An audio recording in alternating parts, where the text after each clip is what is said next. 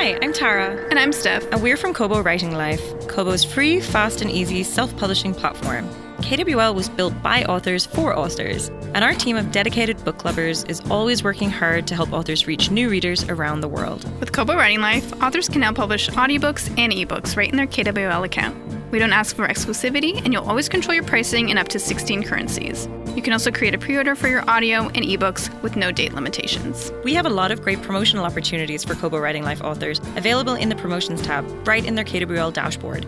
If you're an author and you don't have access to the promotions or audiobooks tab, email us at writinglife at kobo.com and we'll get you sorted. We're all about providing excellent support. Create your free account today at kobo.com slash writinglife. If you want to learn more about Kobo Writing Life, check out our blog, podcast, and find us on social. Happy writing! J.K. Rowling was nearly homeless when she wrote the first Harry Potter book. Stephen King penned Carrie on a small desk wedged between a washer and dryer. James Patterson worked in advertising and famously crafted the Toys R Us theme song long before becoming an author. Join New York Times bestseller J.D. Barker and indie powerhouses J. Thorn and Zach Bohannon as they pull back the curtain on some of the world's most prolific authors. Where did they start? What is their process? The biggest names in publishing all have origin stories, all have tips and secrets. What does it take to consistently top the bestseller lists and become a household name? Get your notepad out. School's in session. This is Writers Ink. Okay, man, we are Zachless uh, today for our Q and A episode. We got Zach is is traveling for the holiday, so uh, let's pretend we already had Christmas. How was yours, man? it was awesome. I got absolutely everything I wanted. Me too. And I, I feel like we should talk dirt about Zach, you know, with him not being here, but I don't have any dirt on Zach, so I got I got nothing to say. I know. I don't have anything either. The guy's squeaky clean. He needs to run for office. I don't know if I go that far. I'm watching out my window because I've got a, a, survey team working on property lines out there today. So I'm just waiting for my, my crazy neighbor to come storming out of her door and try and run him off. Um, she hasn't yet. I've seen her at the window a couple of times watching him. Um, but she has, and I feel bad because it's like it's these young kids that probably have no idea what's going on. And like I, I warned their boss. I don't know if he actually told them anything, but you know, like Wicked Witch to my west is going to come running out and scare the crap out of them. the saga continues. The saga continues. Yep. Uh, what else is going on? Um, I'm kind of stuck in editing hell. Like I've got my my new book is back from my one of my editors, and I'm just going through, you know, accept, reject, accept, accept, like trying really hard, you know, hard not to just you know start hitting that button without actually reading what yeah. the, the change was. you know, it's funny because it starts to get ahead of you. You know, like when it's a long book, it's like you you, know, you start clicking, clicking, clicking. It's almost like hitting that delete key on your email. Um, so I'm really trying to stay on top of what he what he's up to, and it's funny because like my brain seems to catch stuff. Like I'll click through a lot of these things, and then like I'll my brain will click on what I clicked through like four clicks ago, and then I gotta like undo it and go back and be like, oh wait a minute, this isn't right. You know, yeah. my, my brain's working on some kind of weird delay. So I am chugging tons of coffee and, and working on that. Um, still trying to decode TikTok.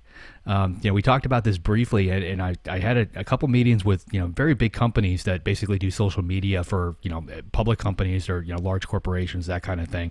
Um, one of them is running TikTok for for one of the top five publishers. I don't want to say which one, uh, but they went into the the campaign that they're working on, and like I honestly don't see it working. And uh, like, I know you don't use TikTok, or at least you don't tell anybody that you do. You're probably on you're probably on there scrolling through an hour a day. But um, like when you first open the app, it throws an ad in front of you, um, and it, it, you have to kind of click on it a certain way in order to get it out of the way, or it stays there for maybe five or ten seconds before you can just you know like up swipe and get rid of it. Um, but from what I can tell, like that's the only time they actually put an ad in front of you. Um, I've seen other ones like place through, but that's the only one that's actually identified as an ad. Um, and you can buy spots, you know, which I'm doing right now. So you, you can create content, you can put it out there, and you can target, you know, in our case, BookTok. Um, but and and you know they've got an ad platform which I think is still in beta because a couple of people told me they weren't able to get to it, and I've, I've been part of that for a while, so I'm not sure if it's publicly available or not. Um, but it works very similar to, to Facebook. You know, you basically you, you pay per click. You know, you can you set your budget every day. You you type in your target audience and just kind of let it go. Um, and I'm seeing a lot of click throughs, but I don't have any way of knowing whether that's actually you know resulting in, in sales. And it just it doesn't feel I mean, it, it's it's doing something, but it just doesn't feel like it's going to be effective enough to be worthwhile. Mm. You know, it's almost like Facebook right now, where I'm just I'm throwing money at it. I know it's doing something. If I turn it off, I do see changes in my numbers. Um, so I know it does do something, but it's you know not not the huge movement that I used to see. Um, but it's there, and I'm just I'm not sure if TikTok is quite there yet. So I'm I'm, I'm still trying to figure it out. It, it, being autistic, when you throw a puzzle in front of me, like I can't let it go until I, I've got a solution. So, Does it track links through TikTok? It it does, but you know, it, it basically just tells you you got to click through. So Oh. you know, I, from there, I can't you know unless I use like an Amazon affiliate link and you know tra- you trace that back to a sale. There's no way for me to know where it really where it went. Um, you know, and, and they're video ads. Like you know, you can't just take a you know go on BookBrush and create a you know whatever like Oh, a- yeah. or an image. You have to actually create a video. So that you know adds a lot of work or time. Or in my case, I paid somebody to do it, so there's another expense there. Um, you know, it, it's it's a tough nut. I'll, I'll crack it. I'll figure it out sooner or later, but I don't have it yet. What are you up to? Um, yeah, still revising, working on my two projects: the uh, comedy, the satire, and the uh, the nonfiction book, which is gonna lead to the NFT project. So yeah, that's uh, that's still moving along. Also, wanted to, I, I made a note for myself. I, I wanted to give an on-air apology to uh, the other Jason Porath. yeah, I saw that. that was uh, really an interesting uh, exchange on Twitter that we had. Um, I didn't realize that uh, there are two Jason Poraths who are both authors, and ap- apparently at some point in the past, their wires crossed enough times that they started up a friendship, and then they met in real life and got a picture together. And I was just like, "Oh, that's hilarious!" Like uh, the Jason Porath we interviewed was not the guy we tweeted at. Uh, last week, but uh, it all turned out okay. But uh, so to the other Jason Porath, I'm sorry about that.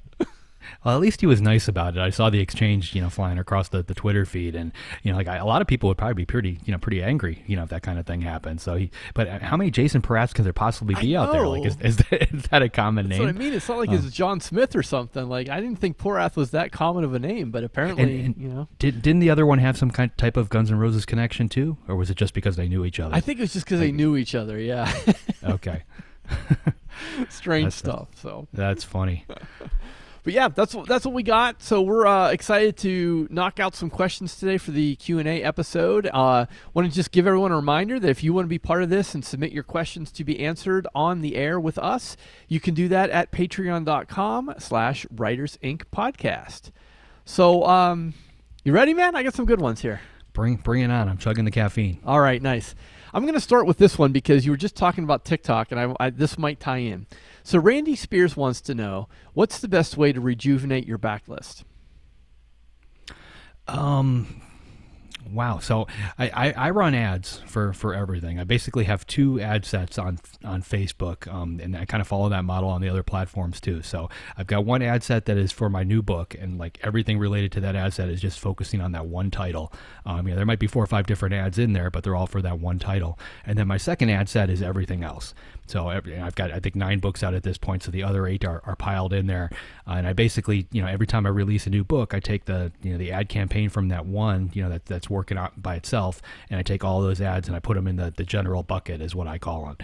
Um, and then I split my my ad you know dollars between those two things. So basically, 50% of my ad budget goes towards my new title, and 50% goes towards my backlist.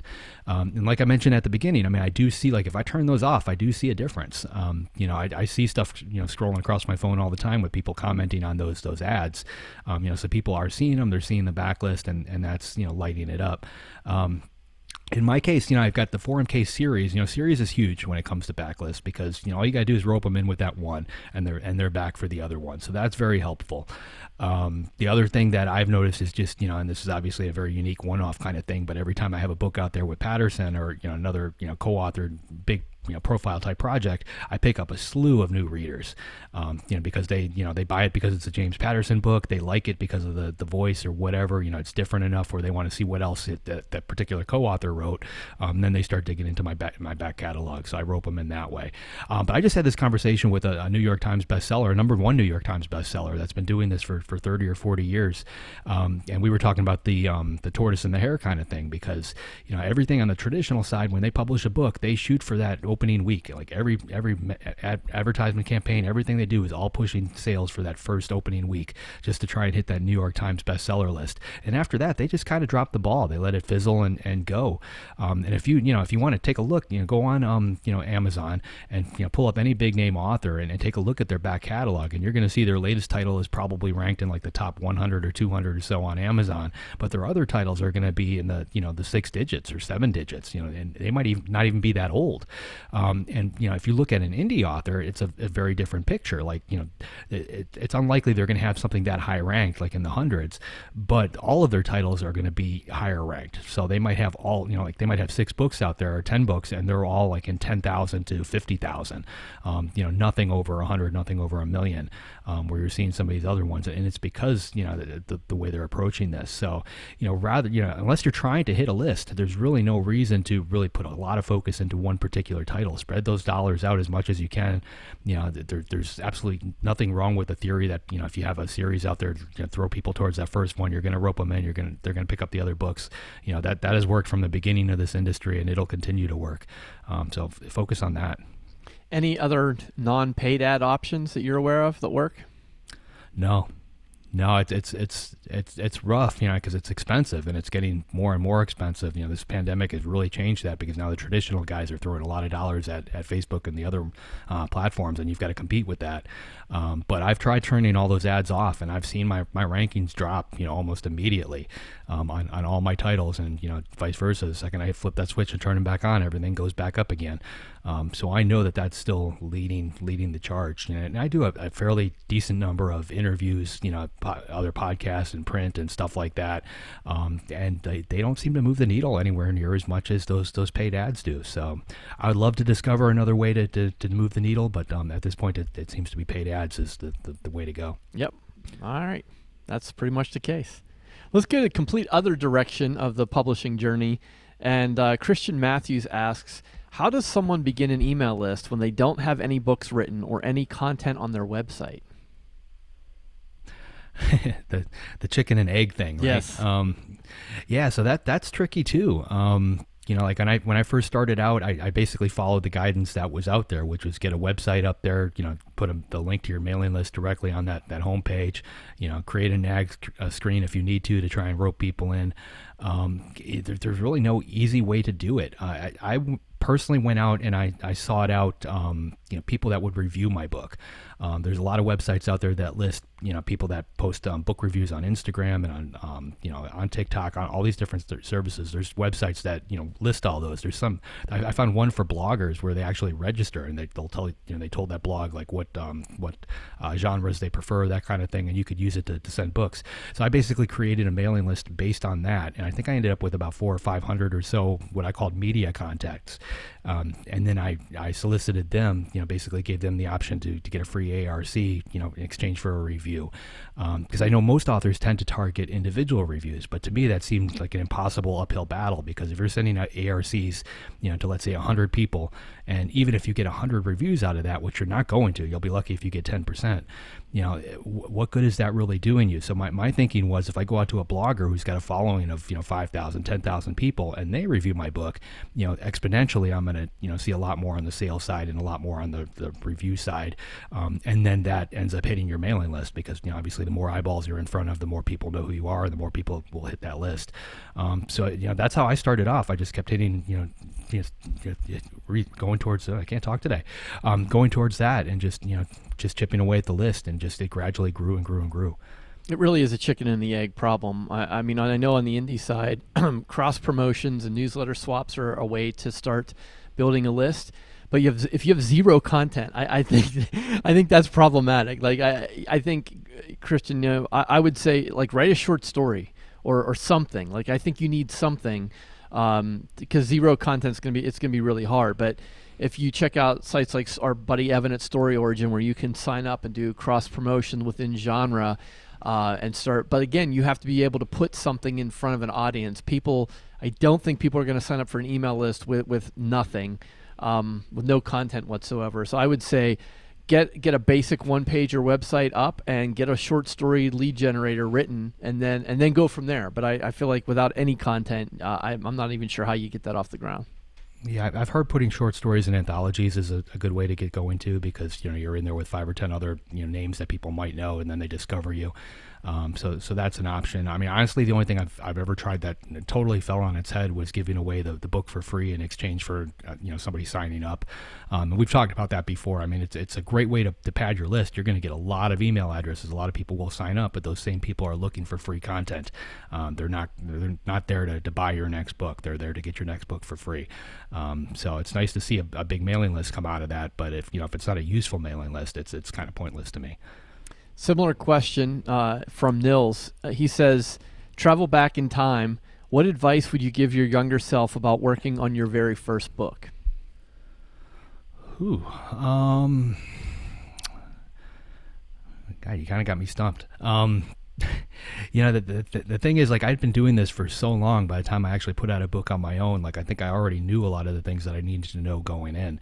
Um, so crafting the book wasn't the problem. It was really the, the marketing side and, you know, figuring how to get it to an agent, get it to a publisher. And, and that whole route was still fairly new to me because I knew all those people, but, you know, I had never worked with them on that level. I'd always been the, the hired gun to come in and clean up a, a manuscript that they already had.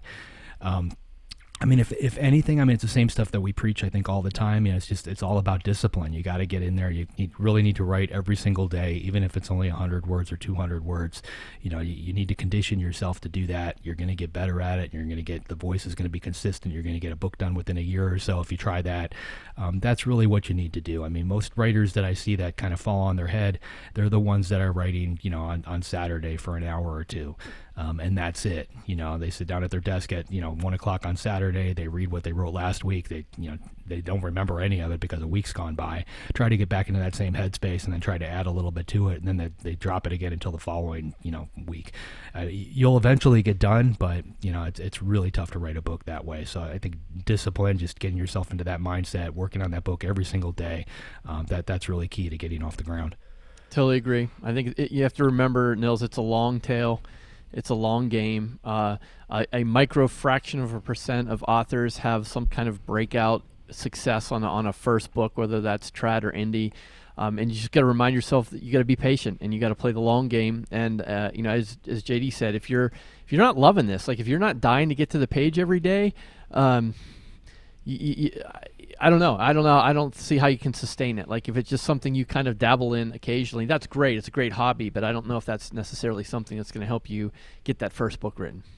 Yeah, I mean, honestly, I, I don't know a single writer who doesn't love to write you know, and, and but I but I know a lot of people that want to be writers that hate writing. you know, they, they just they, they have to force themselves to sit down and do the work. Um, you know, if that's where you're at, you know, before you even get that first book done, you know, it, it, just gets harder because you know you've got a lifetime to write that first book. You've got about six months to knock out the second one. Um, so you have to be ready to keep your butt in that seat every, every single day. Absolutely. Let's take a. Uh, what I think will be a fun question. Hopefully, hopefully it'll be a fun question.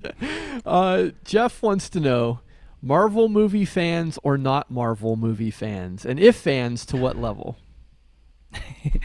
uh, so I've watched them all. Um, yeah, not necessarily because I'm a, a fan. I mean, I, to me, the, the stories have become so formulaic, um, but it's entertaining, you know. So like, I've, I've got the nice home theater. So like, I did the, you know, at the beginning of the pandemic, I sat down and watched every Marvel movie in order. I found a website that listed them, um, and that, you know, it was fun to, to burn through them all that way. Um, but that being said, like, you know, they, they hit that same formula over and over and over again. And like, I don't like when I first saw, I, I think it was Spider-Man, you know, like the very first, you know, like li- live action Spider-Man. Um, that one to me was very exciting because it was something fresh and new and we had never seen it before. And you know holy crap it looks like the guy's really swinging around on webs and you know like everything about it looked you know real at the time. I mean it looks totally hokey if you you know if you watch it today compared to the latest CGI and stuff. Um, but you know like I, I think I've just become cynical. I've seen so much of this like nothing shocks me nothing excites me about these things anymore. But I'll I'll sit down and watch them because I, I think at this point if, if you don't they'll just disappear you uh, I, I know I, I might I might be getting myself in some real hot water here, but I don't like superhero movies at all of any variety, Marvel or otherwise.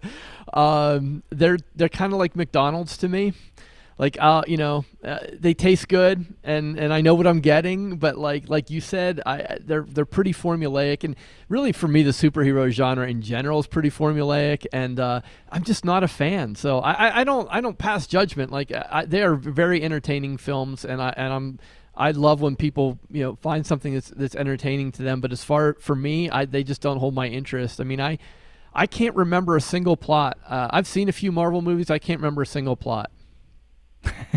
so Well, yeah, I mean that, that's kind of where it's at. Like you can, you know, you can throw it on. It's good background noise, and you know you can sit through it. But yeah, it's just it's to me, it, yeah, I think describing it as McDonald's, that's probably a really, really good, you know, analogy there. yeah, sorry if I offended anyone on that, but probably probably pissed off everybody. I mean, honestly, it's it's our fault as the audience. You know, like as long mm-hmm. as we keep like, it's it's mediocre entertainment to me. But I think Yeah. I've still seen every single one that comes out. You know, like we're lining those bank accounts, and as long as we keep doing that and putting the money in their hands, they've got no reason to change it.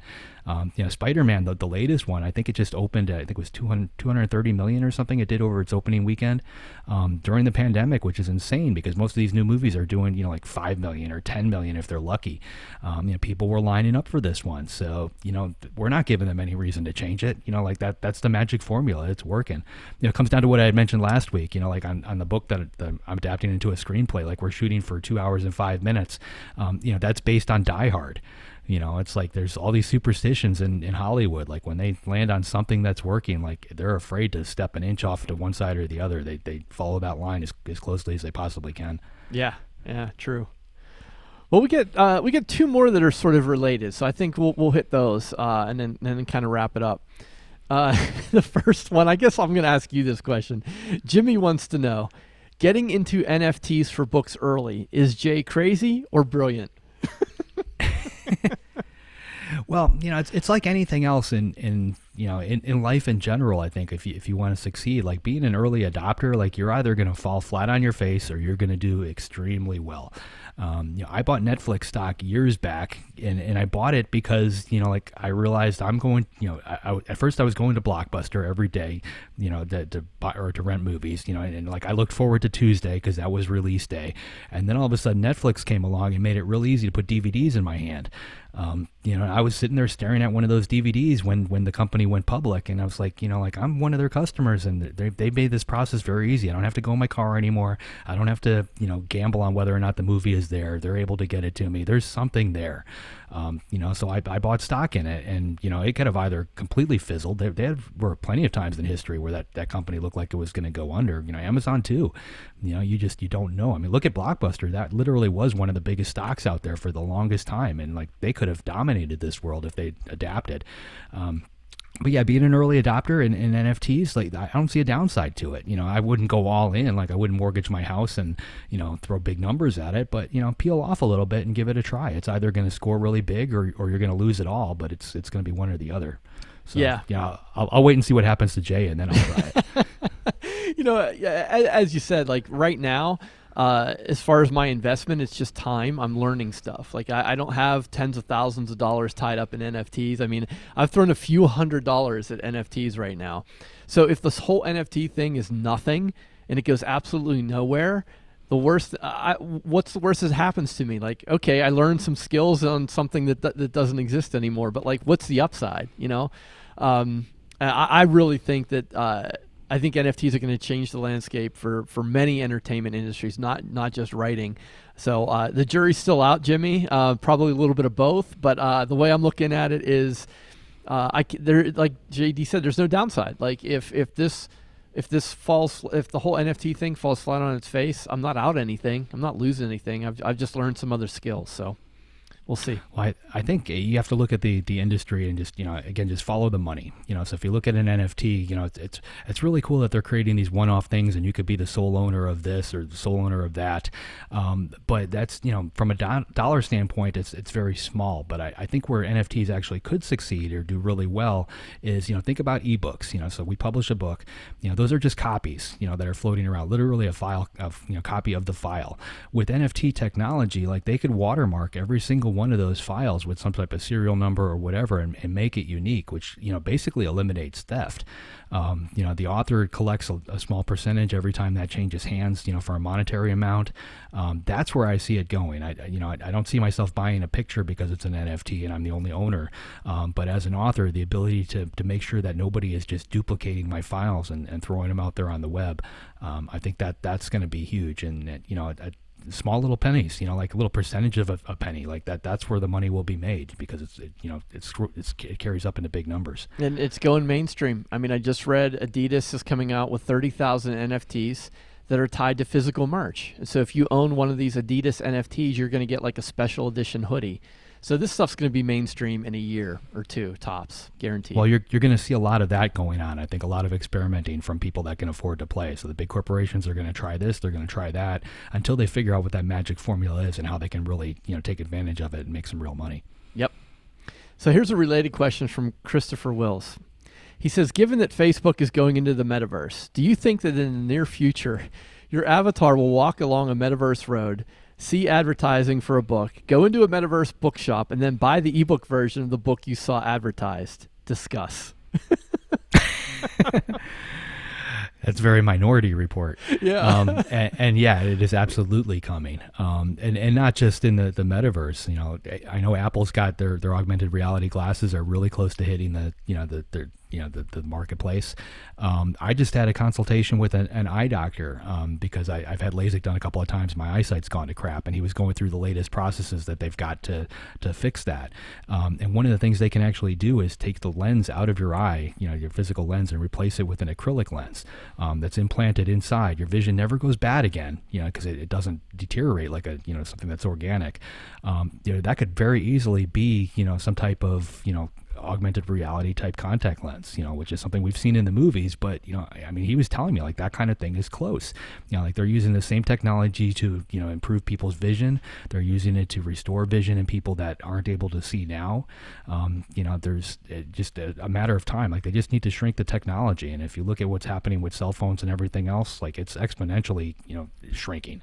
So it's, it's not going to take very much for them to be able to do that. So everything that Chris just said, I think is absolutely going to happen, and it's going to happen happen in a number of different ways. You're going to be walking down the street, ads are going to be targeted towards you.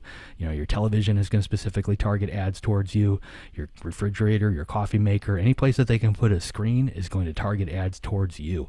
Um, and it's going to know what you're responding to because it's going to be able to watch your eyes. It's going to know whether you're paying attention or whether you're looking away. Like all those types of things, it's all being captured right now. Um, you know, it, it's it's going to get really ugly. you know, um, be, before it gets better. I think we're going to all get to the point where we're going to want to just live on an island and hide from this. Like a vacation is literally going to be trying to find a way to get away from the electronics. Well, as as bullish as I am on NFTs and crypto, uh, this whole metaverse thing, I have no interest in it whatsoever. I do not want to live in a Ready Player One world.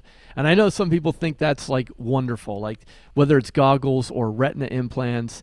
But this idea of moving through a virtual world and buying virtual real estate and interacting with a virtual avatar, I've, I have no interest in it whatsoever. I, I will, until the day I die, I will go and I will take a walk in the real woods, not in some virtual woods. I want to go to a real beach, not a virtual beach. It just sounds stupid to me. I have zero interest in it. I'm not saying it's not coming. I'm just saying I will not be part of it in any shape or form. So you won't sit in the front row for your favorite band's concert? Nope virtually? Nope. No interest in the hologram uh, performances by dead performers. None of that. No, I, I, I feel we need deal. to get that in writing. I, I, I can see you doing that. You know, like oh, I can see so and so from. No, no, no. All right, not me. we got you. We, we got you on tape. Let's it's see where record, you're at in five yeah. years. All right, we have one last question to, to see us out. This is another one from Christian. He says. Uh, out of the three of you, who would be on Santa's naughty list? And I think that's Zach. I don't think there's any. I don't think there's any doubt there. Is there? well, the thing, you know, like I, we started this off saying I'm trying to find dirt on the guy, and I don't know of any. So if he's on Santa's naughty list, then you know he's he's he's probably got yeah he he probably should be, but he's very good at hiding whatever it is he's doing. I think we should task our audience with that. Like uh, in the comments, I want to see you know I want everybody to get out there, put their detective hat on, find something that Zach's doing that we don't know about, and write it up in the comments. Hey, let's, let's, throw this guy in front of the bus. I mean, he can fool us, but Santa knows when you're naughty or nice. So yeah, ab- absolutely. Santa's Santa's all over that. all right. Well, uh, thanks to all of our patrons for sending in those wonderful questions. Uh, very thoughtful and always fun to tackle. Really appreciate that. Um, so next week we got a little special thing going on, right, JD? Yeah, we've got Hugh Howey back with another um, behind the scenes report on wool.